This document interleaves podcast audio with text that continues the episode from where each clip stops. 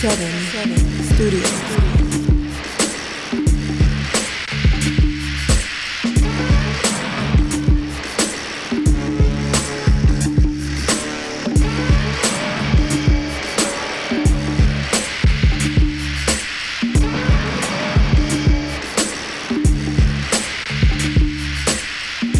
Back on the Lance J Radio Network. Got my guy Mark Bergen in the booth with me down at Paragon 7 Studios, coming to you live from Nashville, Tennessee. Now, he talked about Lightbeam Health, who I'm really into value-based care. So I, I think I think all of us, Mark, when we grow up. So when you when I got into this business, it was all about charts and coding and, and in-home assessments and labs Yep. and stuff that had an immediate HCC impact or an immediate HEDIS impact. So if I was able to get a code that that we get the the higher category to HCC, we get a higher coefficient and a higher reimbursement. And it was my job to drive the vendors. And uh, anyone that knows me knows I've put the steel toe end of my Timberland boots at the time. Heck yeah. Uh, now my Gucci loafers, but I've put the steel toe end of those Timberland boots to to to the backsides of of vendors. So I used to wear my vendors out. I've been at five different plans, and every time I left the plan, they said, "Hey James, we enjoyed working with you, but it's it's good to see you go." Um, and I'd be like, "Whatever, man. I'm going to hire you as soon as I get to to the other plan." so, um, but I I wore vendors out. I was getting. I was getting 94% of my charts for risk adjustment 10 years ago, which nobody was doing that because I was wearing the vendors out. And 99.8% of my charts for HEDIS. And as you matriculate and grow, you realize that that's not really what this business is about. That the business is actually about, so yeah, I got a chart and I adjusted the code. Great. You know, member has diabetes, they have a higher specificity with complications, so I'm getting more money. But what am I doing to make sure that they don't have a complication downstream? What am I doing for someone that has high blood pressure, or CKD? You talked about someone at the conference that's in uh, end stage renal. How do I keep someone with CKD stage two? If the chart, if the actuary says they'll be an end stage within four years, how do I make that nine years so they can have a much better quality of life, or maybe even never, Yeah. um, to where where they stay there? Um, and as you get you get more mature in the healthcare space, you realize that that's what the business is, and you realize that it's about it's not about revenue generation as much as it's about managing the population health and making sure that people have better outcomes. If you have better health outcomes, you're going to have a lower MLR, you're going to have higher CAHPS and high scores, and you're going to generate revenue because the because the member's going to be healthier, they're going to be happier, they're going to rate the plan high, and you're going to generate the revenue. And, and I learned that over the years. And and and as you mature, you realize that's in the value based contracting. If you have good contracts with your provider groups, they're incentivized to to work together. If you have a good third party, um, a group like Lightbeam is fantastic to bring in. I'm talking about this from experience. After being in this industry for 15 years, I could write a, a, a value based contract. I can write a PSP. I can write those things. I couldn't do that seven, eight years ago. I would have needed support. I would have needed expertise. I would have needed people that have been in this industry longer than myself. So I definitely would would um and before you go, we'll get the the information for Lightbeam.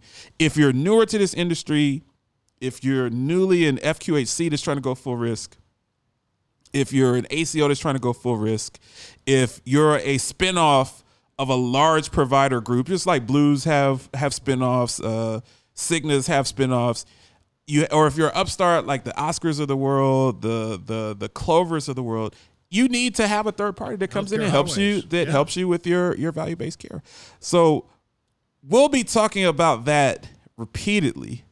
But I only have like eight minutes left in the segment, man. We got to talk some sports, man. I can't. I'm so sick of talking. Yeah. Uh, the last two weeks uh, with with Rise National and the SDOH, I'm, I'm I want to talk some sports, man. So who who do you got for the NCAA tournament? Now, me personally, I'm rooting for Coach K to get beat by like 800.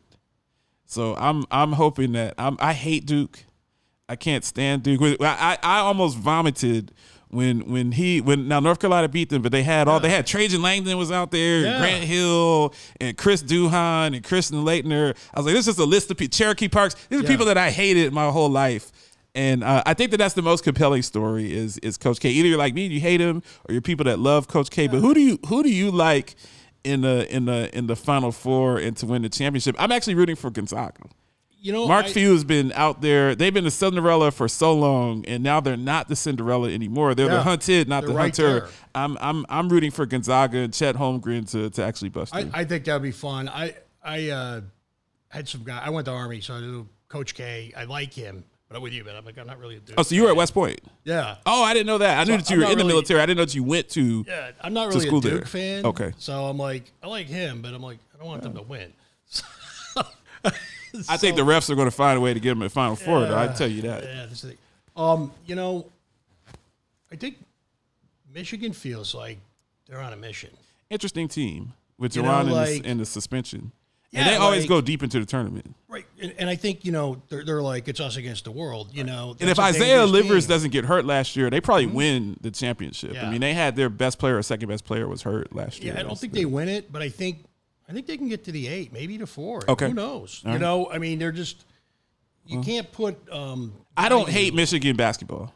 Yeah, So I hate Michigan football. Anyone, yeah, anyone we're on the same Scum, scum, going to scum. Yeah, Uh, Lowercase page, SC, capital Yeah. UM for for those who Oh, don't man, know. I This is what uh, that's what we call them in Ohio State, right? that Saturday and uh, after Thanksgiving next year. I, I'm gonna be there. I'll be Oh, there. yeah, I'm gonna be there. You, we need I'm to come. Yeah, we'll we'll have the mobile unit there. We'll No, be. we're- I'm gonna We'll have hot chocolate and hottie toddies, and uh, we'll have the, the the foot warmer. And because I'm getting old, so I can't be out in the in 28 degrees.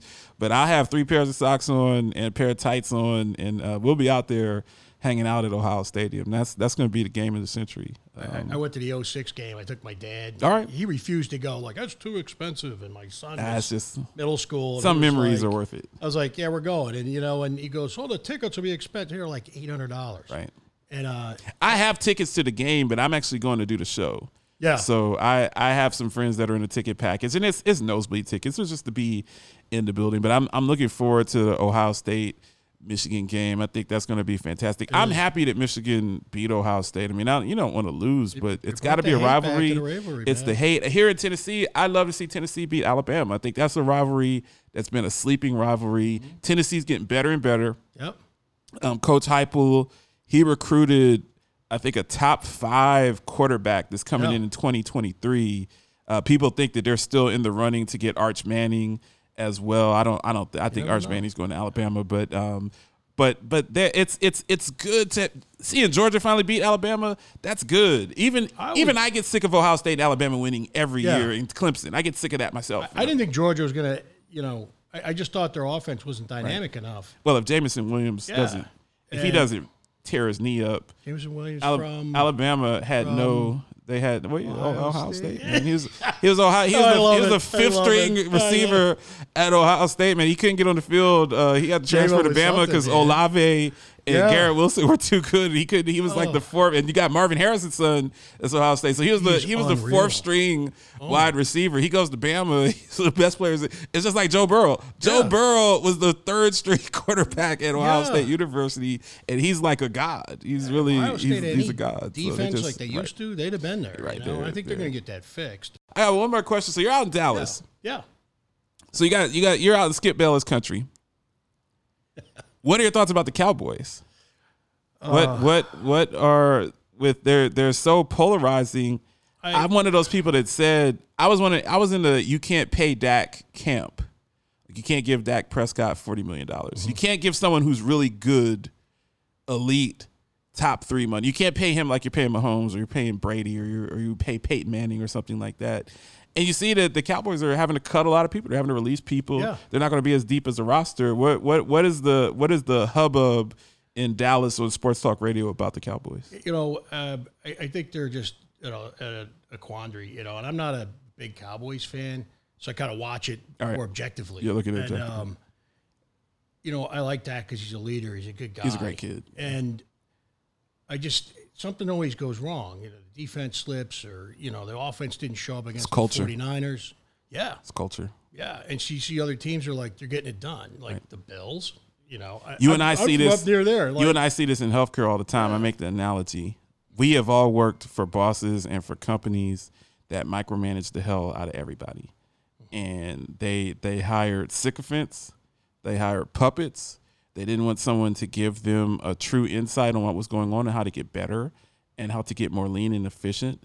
And then when things did not work out, they blamed the people that were that were in the executive seats. They fired them, but they went and hired another group of sycophants and puppets and yes men and yes women. I just think with the Cowboys, Jerry Jones, Harvard Business Review should be doing a paper Yeah. on on their leadership because they had Jimmy Johnson, they were winning, they were successful. Jimmy fan. He I- wanted to be the star though. Yeah. He wanted to be the person that got all the accolades. He didn't like Jimmy getting it. He didn't like Troy Aikman and Emmitt Smith and and and uh and, and Michael Irvin and Nate Newton and all those guys getting it. He wanted to be the star. And we see that in healthcare all the time. I've worked I've worked at plans that were completely collaborative and the C-suite, they had no ego at all. You didn't even know that they were in charge. They said we, not me. And then I worked at plans where it's all about me. It's all about it's all about I'm the one that I'm the genius. I'm the one that put this together.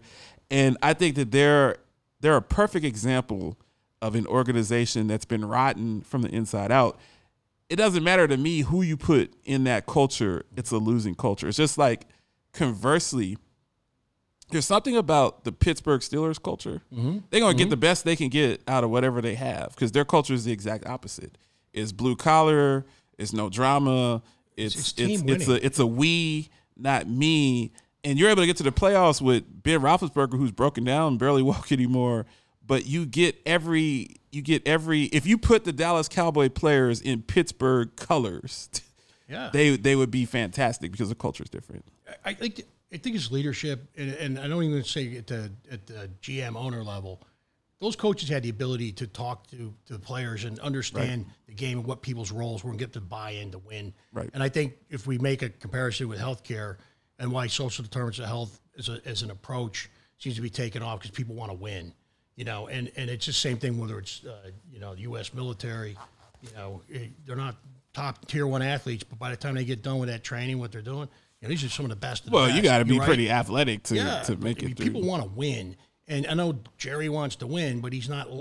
You got to go beyond want to do, and Right. these other organizations, it's like straight talk and hard looks, get results, Right. and um, I think that's it's an intangible, and you don't know until you see it. But it's leadership and it's Mm. the ability to impact, and I think that's the healthcare difference right now is when you can talk to people and, and really help them understand. I'm here for you. Right. And I'm going to help clear the pathway and remove obstacles to you getting a medication. You know, it's taking that winning attitude. Like we're going to get a first down, we'll keep the drive going. It's like I'm going to get this person their their medication. You know, and they, they didn't realize or had hope. You know, Right. um, or they may have a behavioral health condition. I'm going to get them care, and then we can address the other things. Yep. Because we want them to have a great life. We want we want to win, and that's me winning. And that's- that's definitely Winning. And I think that's it, that's football. That's that's healthcare. That's life. You are listening to the Lance and Jay Radio Network.